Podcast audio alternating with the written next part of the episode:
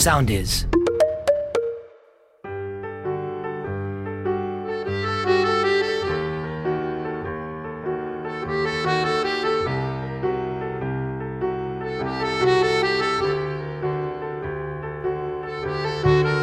Το κακό πάντα μας τραβάει. Οι ηθοποιοί που υποδίονται τους κακούς είναι γοητευτικοί άμα τη εμφανίσει τους.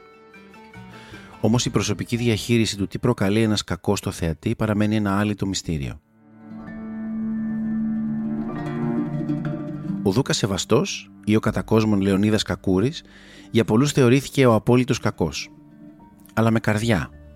Τρυφερός με την οικογένειά του, ερωτευμένος με τη Μυρσίνη τη γυναίκα του, ο Δούκας είναι στην πραγματικότητα ένας δολοφόνος. Είναι το οξύμορο του χαρακτήρα του όμως αυτό που κρατάει ακόμα πολλούς τηλεθεατές καρφωμένους στην καρέκλα τους. Θα αποδοθεί ποτέ δικαιοσύνη? Θα πιαστεί και θα φυλακιστεί ο τρομακτικός αυτός άντρας? Ο Λεωνίδας Κακούρης, όπως όλοι οι κακοί των Άγριων Μελισσών, είναι από τους πιο καλούς ανθρώπους που έχω συνεργαστεί ποτέ. Στο σημερινό επεισόδιο μας εξηγεί πώς δέχτηκε το ρόλο του, ποια είναι η πιο δύσκολη σκηνή που γύρισε, καθώς και τι σημαίνει η σχέση του με τη γυναίκα του τη Μυρσίνη, αλλά και με την ηθοποιό που την υποδίεται, την Κατερίνα Διδασκάλου. Ακολουθεί η συζήτησή μας.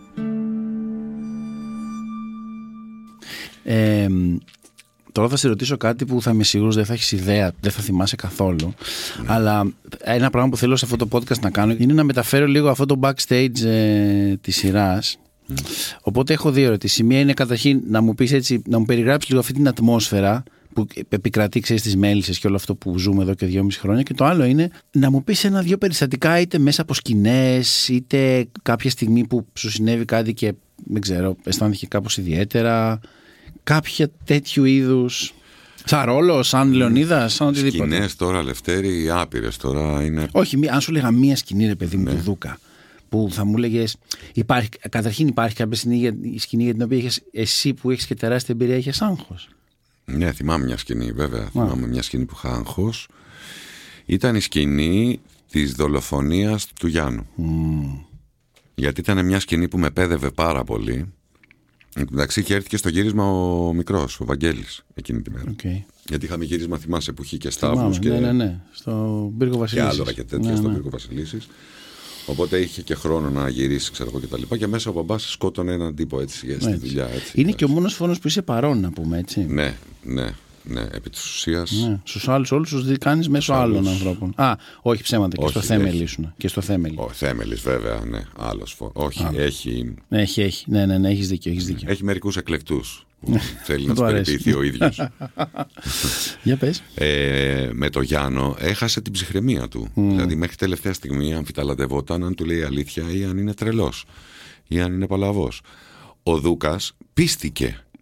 Πίστηκε εκείνη την ώρα ότι το έχει κάνει ο Γιάννος και λειτουργήσε αφήνοντας το θυμικό του ελεύθερο, που ήταν σκέτος θυμός, οργή. Άρα οι δυσκολίες ήταν αυτή, αν θα παίξεις προς τη μία κατεύθυνση ή προς την άλλη. Ήταν η ισορροπία ανάμεσα στο ένα και το άλλο. Από τη μια προσπαθούσα να είμαι γλυκός και συγκαταβατικός μαζί του και από την άλλη γι' αυτό και γυρίστηκε, αν θυμάσαι, σκύβω, του ψιθυρίζω κάτι και μετά πηγαίνω να φύγω και πιστεύοντας κανείς ότι έχει τελειώσει γυρίζει και τον αρπάζει και τον αποτελειώνει. Δεν ξέρω τίποτα για το Σέργιο. Μιλάμε το καλό βλαμμένο, αλλιώς.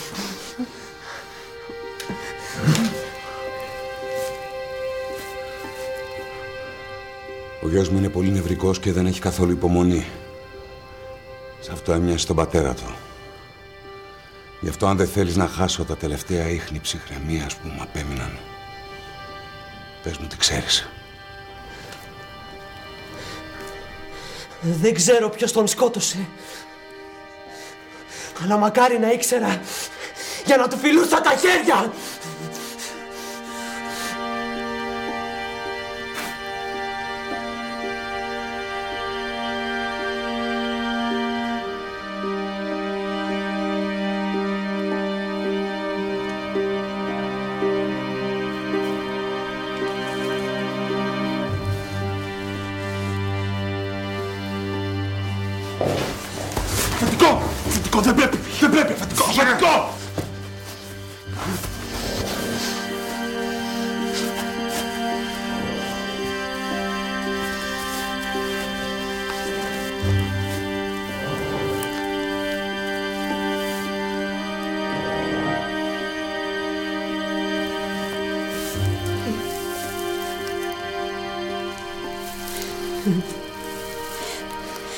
Δεν θέλετε να με χτυπήσετε, ε? Γιατί? Ξέρω ποιος τον σκότωσε, αλλά θέλω να τα ακούσω από το στόμα σου. Όχι, όχι, δεν ξέρεις, ψέματα λες. Ξέρω.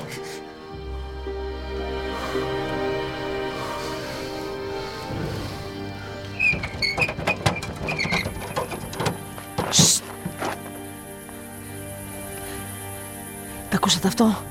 Όχι, τι ήτανε? Θα μου φάνηκε. Όχι, όχι, όχι, όχι.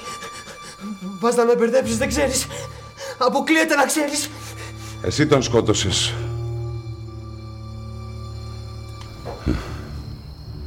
Και απόψε θα ομολογήσεις. Βλέπεις, τίποτα δεν μένει κρυφό.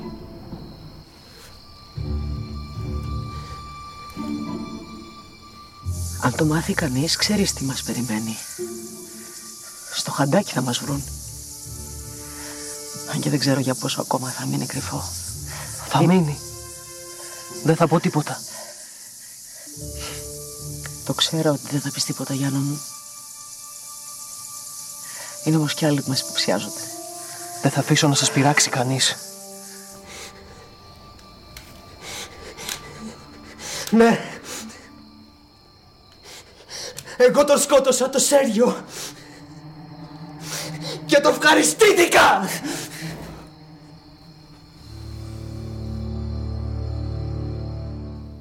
Είναι πολύ απαιτητικό αυτό που μας ζητάτε να κάνουμε. Ναι, το ξέρω. Και πρέπει ένας ηθοποιός με έναν τρόπο δικό του, γιατί δεν διδάσκεται αυτό ούτε στις δραματικές σχολές, δεν ξέρω αν διδάσκεται τώρα στις δραματικές σχολές, το πώς μπορείς να κρατάς μέσα σε κανονικές συνθήκες γυρίσματος την αυτοσυγκέντρωσή σου. Πώς? Να έχεις το νήμα. Αυτό... Είναι θέμα εμπειρίας, είναι, κάτι... είναι θέμα... Ναι, ναι, είναι θέμα εμπειρίας. Είναι κάτι που μαθαίνεται. Πρέπει να έχεις την εγρήγορση, χωρίς ζέσταμα πολλές φορές, να πηδήξεις το ύψος. Δεν γίνεται αλλιώς. Δεν έχεις πολλές λήψεις. Όχι, πολύ λίγες. Γενικά είναι μια τρέλα αυτό. Ήθελα να σε ρωτήσω πώς είναι, επειδή δουλεύουμε με δύο συνεργεία, επειδή είναι 3 σκηνοθέτες, 2 φωτογράφοι, δηλαδή ξέρεις, είναι ένα πράγμα κόσμος, κάπου, ναι. Ναι, κόσμος. Πώς αποφασίζεις απλά ότι θα κρατήσεις το χαρακτήρα σου και δεν δίνεις καμία σημασία? Δηλαδή πώς το κάνεις αυτό? Γιατί ξέρεις, όταν κάνεις μια ταινία μιλάς με ένα σκηνοθέτη, ένα φωτογράφο, ένα παραγωγό, τέλος πάντων είναι μοναδικές οι φιγούρες. Σε εμάς είναι λίγο μια τρέλα όλο αυτό. Ναι, είναι μια τρέλα. Πώς αισθάνεσαι για αυτό το παρεάκι των ηθοποιών που έχετε γίνει κόλος και βρακή? Τίποτα, έχουμε γίνει πατριωτάκια. Και πολύ διαφορετικοί άνθρωποι, δηλαδή ναι. Κάπως βλέπεις πώς μια δουλειά μπορεί να ενώσει τελικά διαφορετικά τα περαμέντα. Βέβαια, βέβαια. Άλλες σχολές, άλλες γενιές. Ακριβώς. Είναι πολύ μεγάλη γκάμα που έχει πιάσει η σειρά. Πολύ μεγάλη γκάμα και από ό,τι βλέπω έρχεται και κόσμος δηλαδή. Πολύς. Μέτρησα με το βοηθό μου, τον Γιώργο Βασάλο, πρέπει και για τη φετινή σεζόν μέχρι σήμερα που είμαστε στο επεισόδιο, ξέρω εγώ, 10 πόσο είμαστε, πρέπει να έχουν έρθει γύρω στους 310 ηθοποιούς. Τι λες τώρα? Ναι. Που σου λέω από 2 σκηνές μέχρι πρωταγωνιστές. Τι λες τώρα? Ναι, ναι. Δηλαδή άνθρωποι επαγγελματίες που έχουν τελειώσει μια σχολή κτλ. Και εικάζουμε ότι φέτος μέχρι να τελειώσουμε θα είναι 400+. Μα φέτος μπήκε η χρονιά και μπαίνουν. Εντάξει, είναι καταιγιστικός ο αριθμός. Ναι. Πιστεύεις ότι αντέχει η Ελλάδα μια πολιτική σειρά? Το λέω πολιτική σειρά ξεκάθαρα με την έννοια ότι υπάρχει μια πολιτική χρειά φέτος και νομίζω ότι είναι τελείως αντιτηλεοπτικό για τα ελληνικά δεδομένα, γιατί οι αμερικάνικες σειρές έχω δει πολλές που έχουν μια πολιτική χρειά ή είναι καθαρά πολιτικές. Αντέχει, πιστεύεις? Γιατί βλέπω, ξέρεις, ζορίζεται ο κόσμος μόλις μπαίνει στην πολιτική. Παρότι φαγωνόμαστε κάθε μέρα για τα πολιτικά και τα κόμματα και τα λοιπά, όταν μπαίνει στο σπίτι του αλλού, κάπως σαν να μην θέλει. Κατ' εμέ αντέχει και παρααντέχει. Και πρέπει να αντέξει.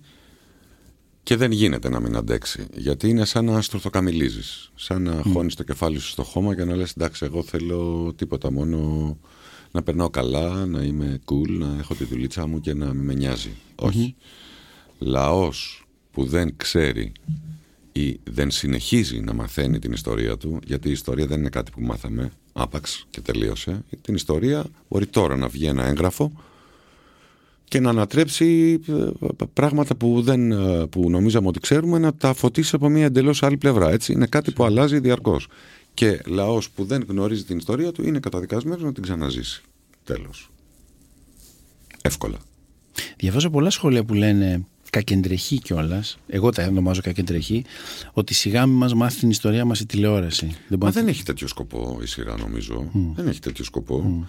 Κάποιοι από τους ήρωες εμπλέκονται λόγω κάποιων συμβάντων σε κάποιους χώρους. Π.χ. Λέρος, π.χ. κρατητήρια, π.χ. ασφάλεια.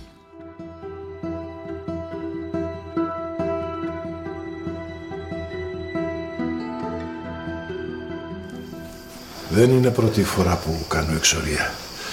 Και στον εμφύλιο τα ίδια. Βέβαια τότε ήμουν στη Μακρόνισσο. Πιο άσχημα τα πράγματα. Εδώ είναι λίγο πιο ανθρώπινα. Και είμαστε τυχεροί μέσα στην ατυχία μας που δεν μας πήγανε σ' άλλα στρατόπεδα της Λέρου. Σκέτα κουλαστήρια, Λαμπρό. Έτσι ακούω. Τυχεροί. Οι αρχαίοι έλεγαν πως αν θέλει ο Θεός ακόμα και σε μία ψάθα μπορείς να πλεύσεις. Κάτι θα ξέρα, δεν νομίζεις. Ο Θεός. Μας ξέχασε κι αυτός εδώ που είμαστε. Αυτό νομίζω εγώ. Πού είμαστε? Ξέρεις τι ομορφώνες είναι η Λέρος, Την είχα επισκεφτεί πριν χρόνια. Τη γύρισα ολάκερη. Από πάνω στον Πλάτανο να χαζεύεις το Αιγαίο και να σου πιάνεται η ανάσα. Μέχρι κάτω στο παντέλι πήγα και έφαγα την πιο όμορφη σαρδέλα της ζωής μου. Αυτά είναι εκεί έξω. Και είναι μεγάλη παρηγοριά. Μυρίζω τη θάλασσα. Κλείνω τα μάτια και βρίσκομαι στο Δρυμώνα. Να μου βρέχει το νερό τα ποδάρια. Όμορφα πράγματα. Όταν ήμουν στο πανεπιστήμιο διάβαζα συνέχεια τα ποίηματά σου. Δεν ξέρεις πόσο πολύ με είχαν βοηθήσει. Και τώρα, έχεις ολόκληρο τον ποιητή στη διάθεσή σου. Ας το λέω εγώ. Τυχερή.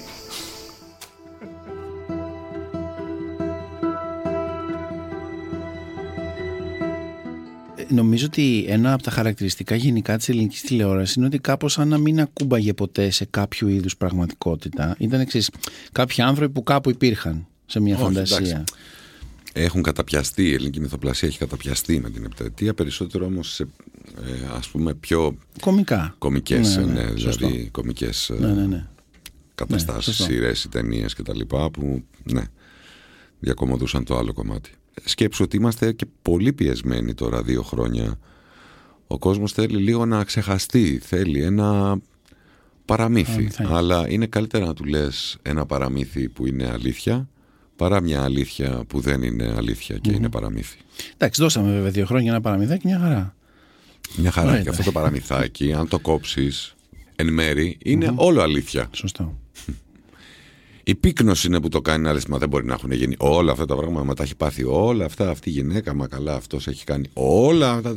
Ναι, είναι η πύκνωση που το κάνει, αλλά αν κρατείς τις ιστορίες, και αυτό είναι το πολύ ωραίο, ότι δεν έχουν χάσει ποτέ οι ήρωες τη γείωσή τους. Τη γείωσή τους. Ακόμα και εδώ που βρισκόμαστε, που νομίζω ότι είναι ένα πολύ ενδιαφέρον και κομβικό σημείο στην ιστορία, η δίκη του Δούκα. Σεναριακά, η εξέλιξη πατάει πολύ καλά. Κομβικό με την έννοια της δικαίωσης. Όχι, με την έννοια της δικαίωσης στο μυαλό του θεατή. Ναι, φυσικά. Ότι αυτό που μου δείχνει δεν είναι, εντάξει, καλά παραμύθια. Ναι. Η δίκη του Δούκα είναι σκληρό αυτό. Δηλαδή δεν μπορώ να φανταστώ πως είναι σήμερα να στραφούν τα παιδιά εναντίον σου. Τα παιδιά σου εναντίον σου. Είναι πολύ σκληρό, ειδικά όταν κάθεσαι 10 ώρες εκείνους στους σκληρούς πάγκους. Είναι πάρα πολύ σκληρό και σηκώνεσαι μετά. Είναι τρομερά σκληρό, το λέω από πρώτο χέρι δηλαδή. Ειδικά τον είναι πολύ σκληρό. 10 ώρες ξύλο, μιλάμε ξύλο 10 ώρες εκεί, κάτσε. Τρως ξύλο χωρίς να τρως ξύλο, έτσι. Ναι, αλήθεια είναι αυτό. Είναι αυτές οι σκηνές, νομίζω, των δικαστηρίων που έχεις να κάνεις ένα πράγμα μέσα σε μια μέρα και όλο το υπόλοιπο είναι απλά να κάθεσαι και να περιμένεις. Ναι, αυτό. Πολύ ωραίο δικαστήριο, δηλαδή. Το αγαπάς. Μια χαρά. Εξέτησαμε την ποινή μας. Έχεις κάνει τρία, είναι το τρίτο δικαστήριο, έτσι. Λεωνίδα, έχεις κάποια κοινά χαρακτηριστικά με τον Δούκα? Εσύ σαν Λεωνίδας. Ναι, λέει, έχω σκοτώσει το. Φυσικά είμαι 87, 88. Έχουμε τα ίδια μάτια, στόμα, μουστάκι. Έχω δώσει κάποια στοιχεία σαν να τα, έτσι, για να μπορεί να είναι λίγο χαρακτηριστικός, έτσι που τον παρατηρώ κι εγώ. Ναι. Αυτά, μέχρι εκεί όμως. Ναι. Μέχρι εκεί. Εξωτερικά χαρακτηριστικά. Σου έχει τύχει όμως στη ζωή σου να παίξεις κάποιον και να πεις αυτός είναι πολύ κοντά μου, θα δώσω κάπως, ή πάντα το αντιμετωπίζεις απ' έξω? Κοίταξε, εγώ προσωπικά δεν... να ταυτιστείς με ήρωα απόλυτα, δεν υπάρχει καμία περίπτωση. Αυτό που ταυτίζεσαι όμως είναι με την συγκεκριμένη κατάσταση στην οποία μπορεί να έχει βρεθεί ο ήρωας. Mm-hmm. Μπορεί να έχουν υπάρξει συγγενείς καταστάσεις. Okay. Ναι, σίγουρα. Και μάλιστα είναι και, υπάρχει και μια μικρή διαστροφή σε αυτό το πράγμα, σε εμάς τους ηθοποιούς, σε μένα τουλάχιστον, mm-hmm. την οποία είχα από μικρό παιδί. Mm-hmm. Δηλαδή η αγαπημένη μου, έτσι, ασχολία είναι να παρατηρώ τους ανθρώπους και τα σώματα και τις συμπεριφορές και τις δράσεις. Ήταν κάτι που το έκανα από πολύ μικρός και συνεχίζω να το κάνω. Ακόμα και στο μεγαλύτερο πόνο θα μπορέσω να κλέψω μια εικόνα Οδύνης. Γιατί αυτή η εικόνα, εκείνη την ώρα, εκείνη του ανθρώπου, δείχνει πάρα πολλά πράγματα. Υπάρχει κώδικας να την αποκωδικοποιήσεις. Οπότε όταν θα μου πεις εσύ 3, 2, 1, εκεί θα το ανακαλέσω. Δεν θα μπορούσα να κάνω ποτέ τη δουλειά σου, Λεωνίδα. Θυμάμαι λοιπόν την πρώτη φορά που ήρθες στο casting. Γιατί οφείλω να ομολογήσω ότι ενώ θα έπρεπε να είσαι προφανής λύση, ομολογώ την αμαρτία μου ότι δεν ήσουν ο πρώτος άνθρωπος που σκέφτηκα. Αλλά όταν ήρθε, λέω, παιδιά, αυτόν τον άνθρωπο δεν τον έχουμε φωνάξει ακόμα μετά από αρκετό καιρό. Θυμάμαι που είχε σχολιάσει αυτή την ιδέα του κακού.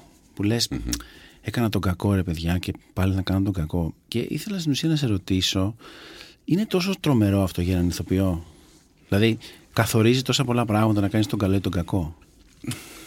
Λοιπόν, το να παίξεις, να υποδηθείς έναν κακό χαρακτήρα είναι κάτι αρκετά σύνθετο, πολύ πιο σύνθετο από το να παίξεις έναν κανονικό μέσο άνθρωπο.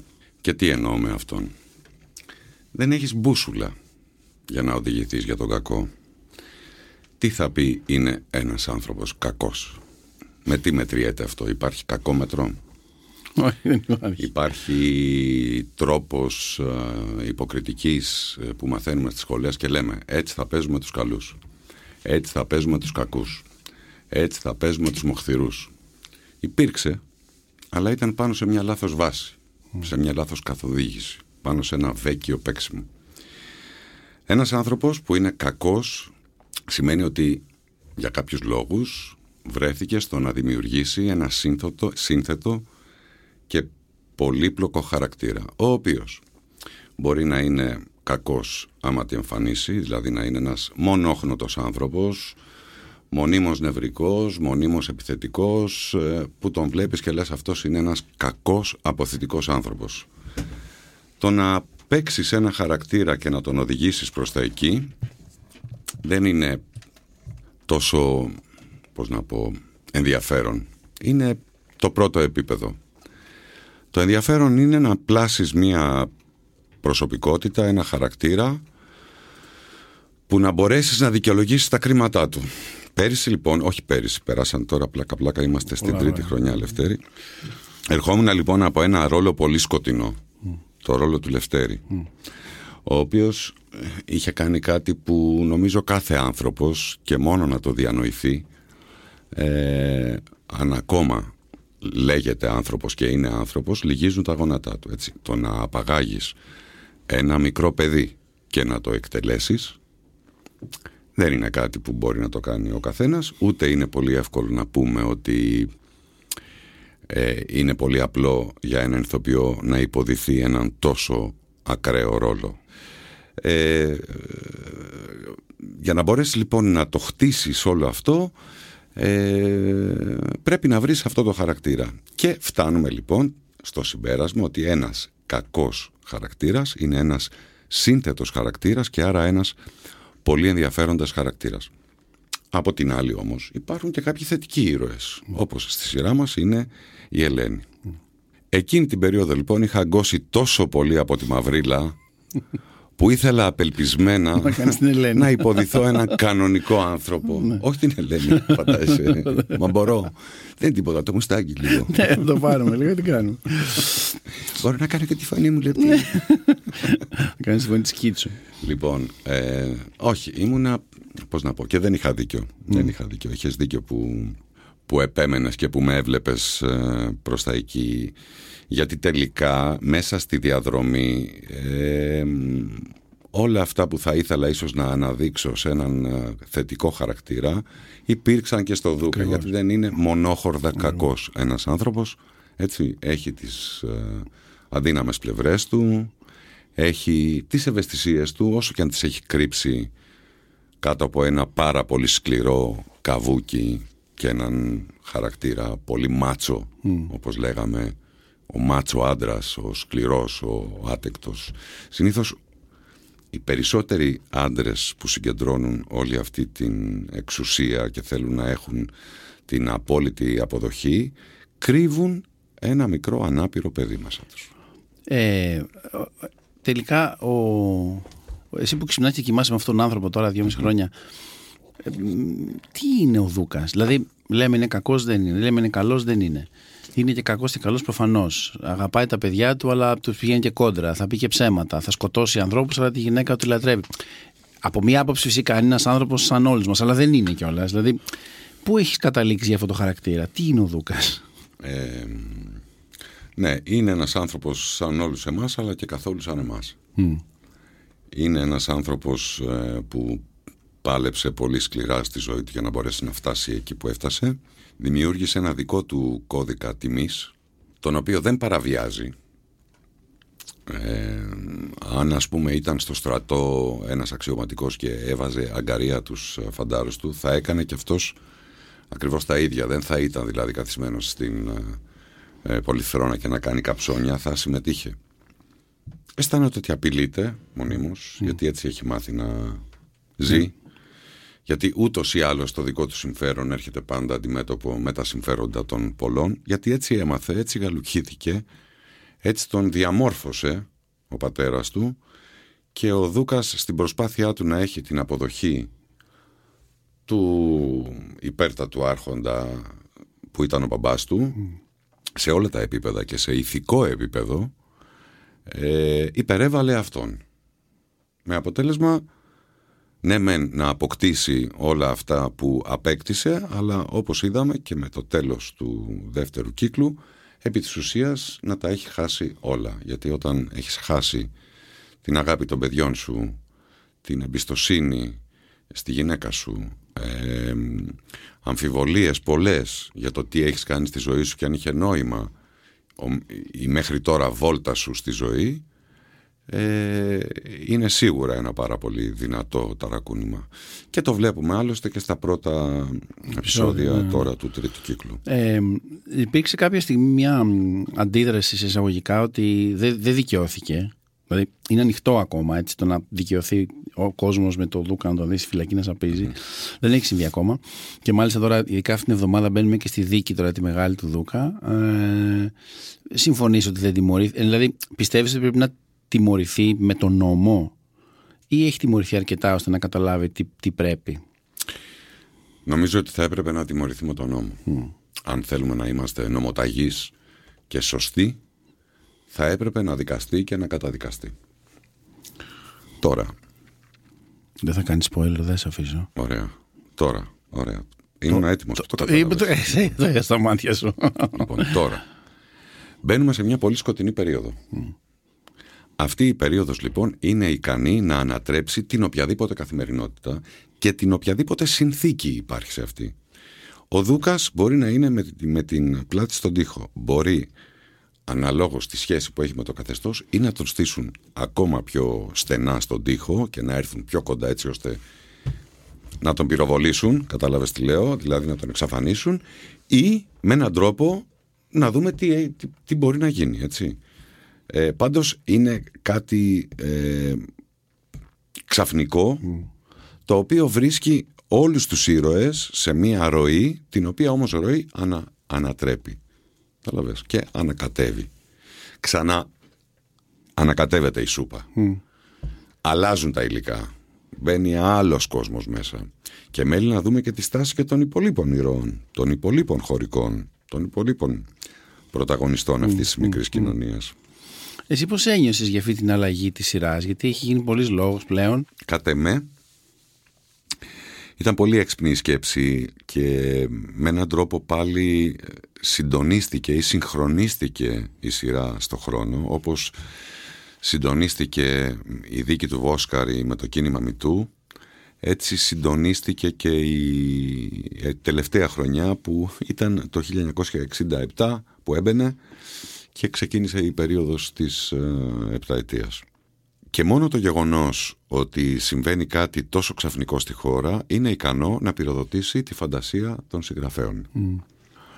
Ξεκίνησα να διαβάζω τα πρώτα επεισόδια και εγώ έτσι με μια μικρή ανησυχία για το πού θα μπορούσαν να πάνε οι ήρωες, τι μπορεί να έχει συμβεί, πώς είναι ο δικός μου ο ήρωας, πώς είναι ο Δούκας μετά από όλα αυτά που συνέβησαν. Και είδα ότι υπάρχει στο σενάριο μία ηρεμία. Δεν υπάρχει καμία αγωνία να παίξει με το κοινό. Δηλαδή υπάρχει μια εσωστρέφεια στο σενάριο που θα έλεγε κανείς ότι για μια σειρά μιλώντας σε επίπεδο ανταγωνισμού και συναγωνισμού και τηλεοπτικής αρένας, τα τηλεοπτικά προϊόντα και οι μυθοπλασίες πρέπει να δείξουν κάτι έτσι ώστε να τραβήξουν τον κόσμο. Νιώθω την ηρεμία ενός σεναρίου το οποίο ακριβώς επειδή στην εξέλιξή του γνωρίζει ότι οι ιστορίες του πρόκειται να απλωθούν σαν κλαδιά, αρχίζει με μια ταχύτητα ήρεμη, για να μπορέσει σιγά σιγά να εισαγάγει τα νέα πρόσωπα της ιστορίας που στα επόμενα επεισόδια, αυτά που βλέπουμε εμείς τώρα από το 20, 21, 22, αρχίζουν λοιπόν και μπλέκονται οι ιστορίες για να φτάσουμε στο 30, όπου εκεί πραγματικά αρχίζει και η σειρά σαν να ξεδιπλώνει τα φύλλα της και κάνει φύλλα που λέμε στον κόσμο. Ας έχουμε στο μυαλό μας ότι είναι μυθοπλασία, έτσι. Υπάρχει μια πύκνωση στα γεγονότα. Νομίζω είναι ειδοποιώς διαφορά βέβαια και νομίζω το έχει δει και ο κόσμος ότι το γεγονός ότι φέτος υπάρχει πάνω από τα κεφάλια μας ένα ιστορικό γεγονός αληθινό και τη μυθοπλασία, δηλαδή τους φανταστικούς αυτούς ανθρώπους, τους αλλάζει. Και κάπως νιώθεις ότι ακόμα και οι φανταστικές ιστορίες του σεναρίου, όπως η δίκη σου, όπως ξέρω εγώ η Ελένη που έχει αλλάξει ενδιαφέροντα τώρα και έχει το παρασκευαστήριο κτλ. Ότι κάπως μπαίνουν όλα κάτω από ένα πέπλο πραγματικότητας. Επειδή ακριβώς υπάρχει ένα αληθινό ιστορικό γεγονός. Και ένα μεγάλο κομμάτι της ιστορίας βέβαια έχει να κάνει με αυτό. Έτσι, όλη η Λέρος, ας πούμε, είναι ένα θεωρητικά είναι αληθινό. Ένα κομμάτι πολύ... Αλλάζει την ποιότητα δηλαδή συνολικά όλων των πραγμάτων αυτό. Μα είναι... Δεν είναι απλό για τον μέσο θεατή να παρακολουθεί σκηνές βίας, ομοίης βίας, που έχουν να κάνουν όμως μια πραγματικότητα. Αυτό έχει διαφορά. Έτσι. Γιατί και πέρσι είχαμε βία. Ναι, φυσικά, ναι, και πολύ πιο σκληρή βία μπορώ να πω. Η Ελένη στις φυλακές, ναι, νομίζω. Φυσικά, ήταν πολύ, πάρα πολύ. Παρ' όλα αυτά όμως, αυτό που μου αρέσει είναι ότι ναι, η βία υπάρχει και θα υπάρξει για κάποιο μικρό διάστημα, δεν είναι. Αλλά δεν πηγαίνουμε μόνο. Έχει βία, έχει σεξ, έχει. Όχι, τίποτα από όλα αυτά. Τα έχει όλα, τα έχει. Δεν είναι τίποτα από όλα αυτά. Είναι μια ιστορία απλών ανθρώπων με φόντο τα γεγονότα, και αυτή την περίοδο έχουμε αυτά τα ιστορικά γεγονότα. Αυτοί οι άνθρωποι συνεχίζουν να ζουν όπως είμαστε υποχρεωμένοι να συνεχίσουμε να ζούμε. Ό,τι και αν συμβεί, ακόμα και τώρα με την πανδημία. Δεν σταματήσαμε να ζούμε. Δεν είπαμε, παιδιά, ας βάλουμε μια παρένθεση. Αυτή η περίοδος δεν είναι κανονική. Ένα διαλυματάκι 2 χρόνια. Ναι. Δεν ζούμε μια κανονικότητα. Δεν είμαστε φυσιολογικοί. Όχι, είναι φυσιολογικό να κυκλοφορούμε σαν τους σκύλους, ας πούμε, με τα φήμωτρα στο πρόσωπο. Και αυτό είναι αποδεκτό. Το έχουμε αποδεχτεί. Σωστό. Μπορούμε να αποδεχτούμε τα πάντα. Αλλά θα πρέπει να υπάρχει κάτι που να μας κρατάει γιωμένους, να μας κρατάει στη γη. Το πιο σημαντικό είναι ότι υπάρχει μια ιστορία στερεή. Και από τη στιγμή που μπαίνουν νέοι άνθρωποι και ενδιαφέροντες χαρακτήρες, όπως Ακύλας. Λοιπόν, παρακαλώ την προσοχή σας, αλλά κυρίως την επιοίκειά σας. Δεν το έχω ολοκληρώσει ακόμα. Ακύλα μου, έλα, περιμένουν οι άνθρωποι. Ναι, αυτό είπα κι εγώ. Ναι, ανυπομονούμε. Ελάτε.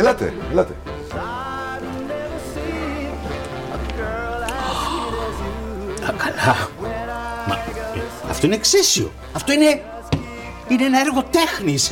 Ακύλα μου, ειλικρινά, δεν βρίσκω λόγια να εκφράζω το θαυμασμό.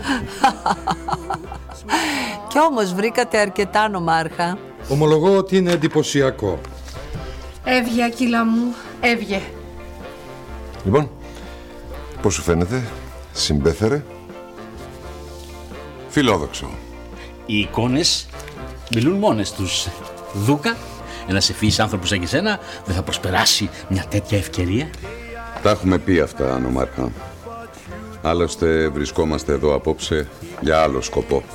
Έχει απόλυτο δίκιο. Δεν πρέπει να κλέψω τα φώτα από την κόρη μου και τον γαμπρό μου. Μα τι λες, μπαμπά μου, αυτό είναι το πιο ωραίο δώρο αραβώνων. Είμαι τόσο περήφανη για σένα, αγάπη μου. Μελέτη, πες κι εσύ. Αν και δεν τα πάω καλά με τα αεροπλάνα, πραγματικά συγχαρητήρια, Αγγίλα. Σε ευχαριστώ. Δούκα, σε παρακαλώ.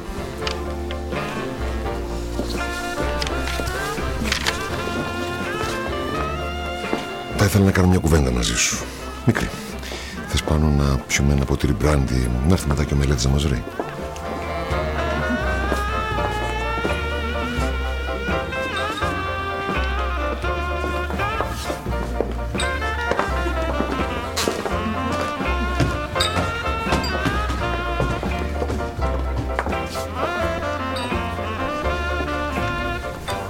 Ήθελα να σου πω πως πρότεινα να γίνουν οι αραβώνες σε κάποιο κέντρο, αλλά οι υπόλοιποι είχαν διαφορετική άποψη. Γιατί να προτείνεις κάτι τέτοιο, δεν το καταλαβαίνω. Φαντάστηκα ότι θα ήταν δύσκολο να είστε καλεσμένοι στο ίδιο σας το σπίτι. Αλλά επέμενε ο Μελέτης. Αν νιώθετε άβολα, ζητώ συγγνώμη. Δεν νιώθω καθόλου άβολα. Παρότι το αλλάξατε αρκετά, εσείς είστε φιλοξενούμενοι, όχι εμείς.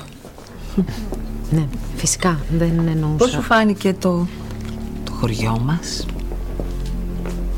Δεν έχω προλάβει να το δω. Με τις ετοιμασίες του αραβώνα και τη μετακόμιση. Καλύτερα. Κράτα την οικογένειά σου μακριά από τους διαφανιώτες. Συμβουλή από μια παθούσα. Εσύ, Λεωνίδα, τώρα είσαι, εντάξει, είσαι βετεράνος πια, ενώ έχεις κάνει και καθημερινές σειρές. Δεν λέω, κρύβε χρόνια. Τι άλλαξε με τις Μέλισσες κατά την άποψή σου? Αν άλλαξε κάτι, βέβαια, γιατί εσύ έχεις ζήσει και άλλες επιτυχίες σε παλαιότερα. Ναι, η ζωή μου άλλαξε σε σχέση με τις φωτογραφίσεις, οι οποίες έχουν γίνει, δηλαδή, πραγματικά είναι κάτι που εν τω μεταξύ δεν μπορείς και να τον κόσμο, πώς να πω, τους καταλαβαίνω, γιατί είναι και ο τρόπος που πλησιάζει ο καθένας. Αλλά αν θες να κάνεις ένα φωτορεπορτάζ που ήμουνα, ας πούμε, ας βγω λίγο σε μέρη με κόσμο και θα λένε φόραγε ένα μαύρο μακό με ένα σπλουζάκι, 12 και 4 ήταν εκεί, μετά κατέβηκε, τον είδαμε στο αυτό 6 ώρα το πρωί στο πλοίο, την ώρα που ξύπνησε με το μισό μάτι ο φορτηγατζής ήρθε να βγάλει φωτογραφία. Εντάξει, ωραίο είναι, ευχάριστο είναι, μια χαρά είναι, αλλά από την άλλη, ξέρεις, είμαστε και... υπάρχουν και άλλα πράγματα, παιδί μου. Χρήστη, έχει μια διαφορά βέβαια. Υπάρχει μια μερίδα ηθοποιών που είσαστε πιο μεγάλοι, ας το πούμε. Παιδιά είσαστε ακόμα. Πάλι δηλαδή, με το μεγάλο πιο... Όχι, με την έτσι εμπειρίας το λέω. Ναι, ο Δούκας είναι μεγάλος. Είναι και μεγάλος. Εντάξει, πες ότι με μαγιάρουνε πιο μεγάλο. Όχι, θα σου πω. Πες ότι δείχνω πιο μεγάλο. Έχεις μια μικρή διαφορά ηλικίας με τη Δανάη Μιχαλάκη, ας πούμε. Λέω τώρα τυχαία. Μικρή διαφορά. Μικρή, όχι. Έπιασες και στη Δανάη. Το λέω με την έννοια ότι όταν πρώτο ξεκινάς και κάνεις τα πρώτα σου βήματα και έρχεται ξαφνικά αυτή η αναγνωρισιμότητα, είναι πολύ διαφορετικό από το να είσαι ήδη σχετικά αναγνωρίσιμος, αλλά ξαφνικά να έρχεται ένα τσουνάμι. Αυτό το λέω ακόμα και σε ρόλους όπως του Γιώργου του Σουξέ. Καταλάβεις. Σίγουρα. Πώς είναι αυτό ξαφνικά? Δηλαδή και εγώ στην ηλικιά μου, που μην την κρύβω, και εγώ είμαι ένα μεγάλο αγόρι, ξαφνικά τώρα το έζησα που έχω κάνει τόσα πράγματα, ας πούμε. Ξέρεις, και μου φαίνεται καμιά φορά λίγο, κοίτα να δεις, ρε παιδί μου. Δηλαδή τόσα χρόνια τι γινόταν. Γι' αυτό σε ρώτησα να άλλαξε κάτι. Με την έννοια, ξέρεις ότι ξαφνικά γίνεται αυτό και λες, ναι, αλλά εγώ είμαι τώρα στο κουρμπέτι τόσα χρόνια. Έχω κάνει το ένα, έχω κάνει το άλλο, έχω κάνει θέατρο. Έχω κάνει... Όχι, δεν το έχω σκεφτεί ποτέ έτσι. Mm. Με την έννοια να. Α, τώρα. Όχι. Mm. Δηλαδή ότι. Α, τώρα με αναγνωρίζετε, δεν με ξέρατε, δεν. Okay. Έχω περάσει από σειρές που είχαν μεγάλη αναγνωρισιμότητα. Το ζούσα για μεγάλο διάστημα. Και πιο παλιά, μικρός. Αλλά και πιο μετά, όταν ήμουν 34-35 χρονών, είχα κάνει τις Αγάπης Μαχαιριά. Όπου μέχρι να σταμάτησα να ακούω το Γιάννης Σοφωνιάς, μέσα στο σούπερ μάρκετ τώρα, έτσι, ναι. Πού να σου πω, σε οποιοδήποτε μέρες, με ακολουθούσε ένα Οφωνιάς. Ο Γιάννης Σοφωνιάς είναι. Οφωνιάς και ο Φωνιάς. Αρχικά. Λοιπόν, αυτό κράτησε 4-5 χρόνια, 6, αφού του είχε τελειώσει σειρά και μετά ξεκίνησαν οι επαναλήψεις. Το βλέπανε στο YouTube. Άρχισα να το ξανακούω μετά. Το είχα ξεχάσει. Μετά άρχισα να το ξανακούω πάλι. Η αναγνωρισιμότητα τι δείχνει? Ότι συμμετέχεις κάπου όπου πάρα πολλοί κόσμος το βλέπει. Mm. Ωραία. Σε αναγνωρίζουν. Mm. Ωραία. Αυτό είναι καλό. Για τη δουλειά σου είναι καλό. Είναι. Για την προσωπική σου ζωή είναι καλό. Ναι, δεν θα έλεγα ότι είναι. Πολύ καλό. Είναι κάτι που μπορείς να το αποφύγεις? Όχι. Άρα είναι κάτι που πρέπει να το διαχειριστείς. Δεν προσθέτει κάτι. Mm. Δεν είναι δείκτης. Έχω πιο πολύ κόσμο που με ξέρει, είμαι πιο ευτυχισμένος. Mm-hmm. Έχω πιο πολλά likes. Και έχει σημασία που το λέω. Έχω πιο πολλά likes στο Instagram, είμαι πιο χαρούμενος. Mm-hmm. Μου έχουν γράψει πάρα πολλά σχόλια στο Facebook. Ο κόσμος με αγαπάει και με εκτιμάει. Mm-hmm. Γιατί βλέπω με έναν τρόπο μάλλον, το σημερινό άνθρωπο μέσα στις τόσες πολλές εφαρμογές που έχει μπλεχτεί προκειμένου να τον διευκολύνουν, να χάνει λίγο το πραγματικό νόημα, να χάνει λίγο την αληθινή ευτυχία και με έναν τρόπο να καλλιεργεί κάτι το ανικανοποίητο για πολύ καιρό, που στο τέλος όμως αυτό το ανικανοποίητο του ζητάει όλα όσα δεν του έχει δώσει πίσω και με επιστροφή και με τόκο. Γι' αυτό θέλει πάρα πολύ προσοχή. Ναι, γιατί η αλήθεια είναι ότι αυτό που λέμε τόση ώρα, η αναγνωρισιμότητα στο παρελθόν, έχει μεγαλύτερη διαφορά με τα social media τώρα. Γιατί αισθάνεσαι? Έχει αλλάξει, ότι είναι εντελώς γνωστός και διάσημος και επώνυμος μπορεί να είναι οποιοσδήποτε. Δεν σημαίνει απολύτως τίποτα. Παλαιότερα, ο μόνος τρόπος για να σε γνωρίσει κάποιος, ας πούμε, παλιότερες δεκαετίες, έτσι, ήταν οι εφημερίδες, τα περιοδικά, οι μεγάλες γιγαντοαφίσες και τα θέατρα. Ναι. Αυτά. Δεν υπήρχε κάτι άλλο. Και το σινεμά μετά, οι ταινίες και μετά όταν ξεκίνησε τηλεόραση. Τώρα έχει αλλάξει παντελώς. Ναι, τώρα βγαίνει γυμνός ένας στον δρόμο και ξαφνικά το ξέρουν όλη την πόλη. Τελείωσε, ναι, είναι είδηση. Μα κάνεις κάτι έξυπνο με το TikTok, ας πούμε, και εκεί που είσαι γυμνός ξαφνικά ντυθείς και ξανά. Είσαι θεός. Είσαι θεός. Πονάς? Πολύ λιγότερο. Αλλά έχω σαλάδα. Από τα φάρμακα είναι, σου δώσανε πολλά παυσίπονα για να μπορείς να ανασένεις. Μας τρόμαξες, Μυρσίνη. Κι εγώ τρόμαξα. Φοβήθηκα πως δεν θα τα καταφέρω. Πως δεν θα προλάβω να σου πω όσα θέλω. Τι ήθελες να πεις? Quand elle femme vous parle, écoutez ce qu'il dit avec ses yeux. Το θυμάσαι? Στο είπα την πρώτη φορά που γνωριστήκαμε. Δεν ήξερες λέξη γαλλικά. Αλλά την επόμενη φορά που βρεθήκαμε, καθώς χορεύαμε, μου ψιθύρισες. Όταν μια γυναίκα σου μιλάει, άκου τι λένε τα μάτια της. Το αποστήθησες και έτρεξες να μάθεις τι σημαίνει. Είχες κρατήσει κάθε λέξη, κάθε βλέμμα. Κάθε λέξη, κάθε βλέμμα, κάθε στιγμή. Ακόμα τα έχω φυλαγμένα, Μυρσίνη. Κάνω το ίδιο και τώρα.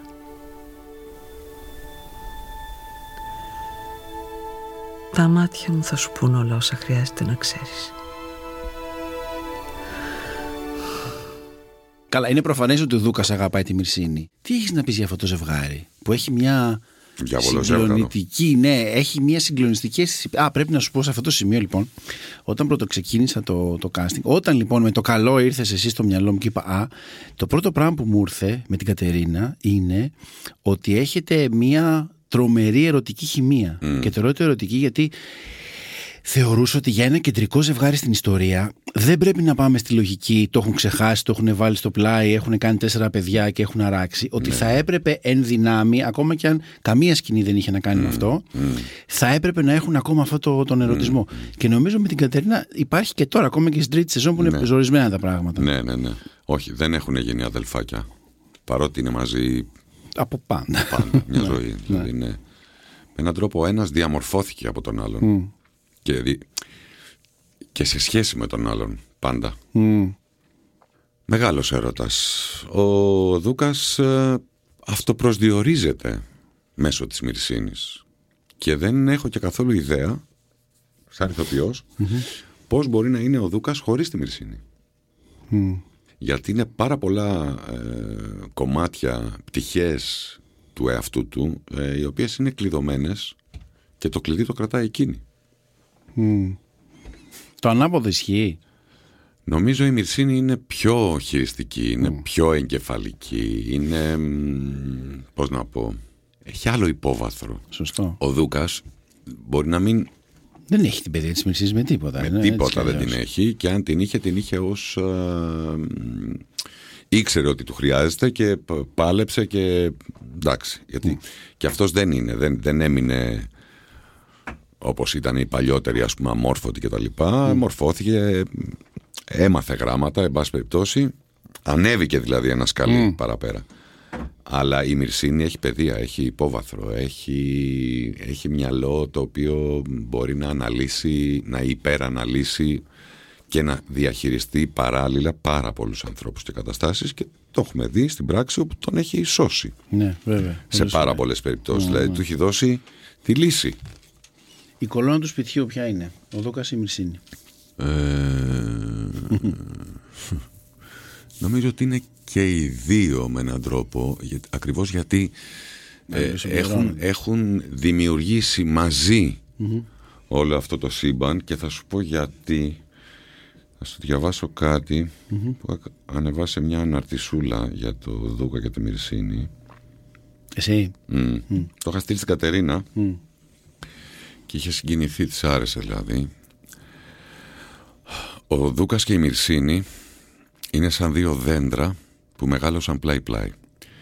Ίσως η Μυρσίνη είχε βαθύτερες ρίζες και λίπασμα, ενώ ο Δούκας χώμα ξερό και θέληση. Στο διάβα της ζωής μπλέξαν τα κλαδιά τους σε τέτοιο βαθμό, ώστε είναι σχεδόν αδύνατο να τα διαχωρίσεις χωρίς να προκαλέσεις ζημιά σε κάποιον από τους δύο. Τροφοδοτούσαν ο ένας τον άλλον και θέριευαν, και έφτασε η σκιά τους να σκεπάζει πολλούς ανθρώπους, οικείους και μη. Γι' αυτό λέω κολόνα του σπιτιού, γιατί τα παιδιά τους και οι δυο τα σκεπάζουν. Κάποιες φορές ξεχνούν και μάχονται μεταξύ τους, αλλά με έναν τρόπο νομίζω ότι είναι δεμένοι για πάντα. Τρέμε με Λίνα Τσαμπάνη και Πέτρο Καλκόβαλη. Έρχεται ο Λεωνίδας Κακούρης. Έρχεται σε ένα να συνεχίσει να γράφει. Πολύ ωραίο. Ναι, πάρα πολύ ωραίο. Όντως, πολύ καλό. Θέλω να πω ότι γνωρίστηκαν σε μια πολύ τρυφερή ηλικία και οι δύο. Και ο Δούκας ήταν σε μια κατάσταση όπου καταλάβαινε ότι αυτό που ήθελε να γίνει δεν θα γίνει ποτέ, δεν θα έχει ποτέ την αποδοχή, και δέχτηκε με πάρα πολύ μεγάλη, σαν να την περίμενε, τη Μυρσίνη στη ζωή του. Και ακριβώς επειδή ήταν και από μια κοινωνική τάξη ανώτερη, και δεν την παρακάλεσε, όπως είδαμε και στο βιβλίο της Μελίνας, αλλά κράτησε μια στάση πολύ... ήταν ο λόγος που έκανε τη Μυρσίνη να τον προσέξει. Με την Κατερίνα έδεσες αμέσως? Δηλαδή δένεις γενικά πάντα με τους συνεργάτες σου έτσι κι αλλιώς σε μια διαδικασία που τη γνωρίζεις? Υπάρχει κάτι ιδιαίτερο? Γιατί... Γενικά είμαι ανοιχτός στο να δεχτώ προτάσεις από τους συναδέλφους μου και να πω κι εγώ τις δικές μου προτάσεις. οι οποίες περιμένω να μου έρθουν αφού έχω διαβάσει λίγο κάποιες σκηνές. Ναι, όχι, καταλαβαίνω ότι λες. Εξής, καμιά όχι, φορά με την Κατερίνα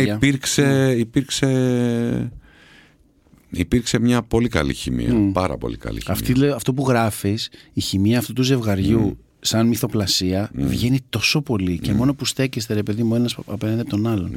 Θυμάμαι πολλές σκηνές που και μαζί έχουμε κάνει και με άλλους έχεις κάνει, που είναι αυτές στην κρεβατοκάμαρα, ρε παιδί μου, του Δούκα. Που είσαστε τόσο παρόντες, που δεν το βλέπεις τα ζευγάρια αυτό. Ναι. Που είναι και οι δύο, ο καθένας στην κοσμάρα του, ξέρεις, αλλού. Εσείς πάντα είσαστε πάρα πολύ ωραίο. Και με έναν τρόπο έτσι δεμένοι και με την έννοια πολύ κοντά, αλλά και δεμένοι με την έννοια μπλεγμένοι. Εντελώς. Ο Κωνσταντής έχει πει ότι ο Δούκας βλέπει παντού εχθρούς. Αυτή είναι η ατάκα του. Ποιος πιστεύεις ότι είναι ο πραγματικός εχθρός του Δούκα σε όλη τη διάρκεια της σειράς? Ο εαυτός του. Τον εαυτό του κυνηγάει. Σωστά. Άρα αυτό που θα δικαστεί τώρα, και αυτή τη στιγμή είναι στη δυσάρεστη θέση να βλέπει ότι η προέκταση του εαυτού του δεν είναι ο εαυτός του. Αλλά είναι δύο ξεχωριστοί άλλοι. Νικηφόρος Κωνσταντής, το Άτι, ο πρώτος, ο Σέργιος, χάθηκε. Ανίποτος πόνος, αγιάτρευτη πληγή, το συζητάμε. Δεν θα το ξεπεράσει ποτέ αυτό. Ποτέ. Η Λιαχτίδα, ο μικρός Σέργιος. Ναι. Και βέβαια η Πινελόπη, η οποία έχει έρθει τώρα πολύ δυναμικά, ξαφνικά να μην ξέρεις. Η Πινελόπη νιώθω τον έχει αποσυντονίσει εντελώς. Δεν είναι... Γιατί το προηγούμενο στάδιο ήταν απόλυτα χειρίσιμη. Εντελώς. Απόλυτα. Δηλαδή την ανάρπαζε από το μαλλί, την έκλεινε μέσα και τελείωσε. Την αραβώνιαζε και τέλειωνε. Ναι. Τώρα δεν έχει τελειώσει αυτό. Μάλιστα. Λεωνίδα, μου σε ευχαριστώ πάρα πολύ που ήρθες. Και εγώ, Λευτέρη, μου σε ευχαριστώ. Ήταν το επίσημο podcast των Άγριων Μελισσών. Μια παραγωγή της Melon Media για το Soundis. Παραγωγή Παναγιώτα Κοντοδήμα. Ηχοληψία και sound design Βαγγέλης Μακρύς. Το επόμενο επεισόδιο θα βγει σε 2 εβδομάδες. Και αν σας άρεσε, γράψτε κριτική. Βοηθάει άλλους να μάθουν για το podcast. Γενικά διαδώστε το και στο Twitter. Είναι η ευκαιρία να μάθετε από πρώτο χέρι τι συμβαίνει πίσω από τις κάμερες για να βλέπετε αυτό το αποτέλεσμα κάθε βράδυ.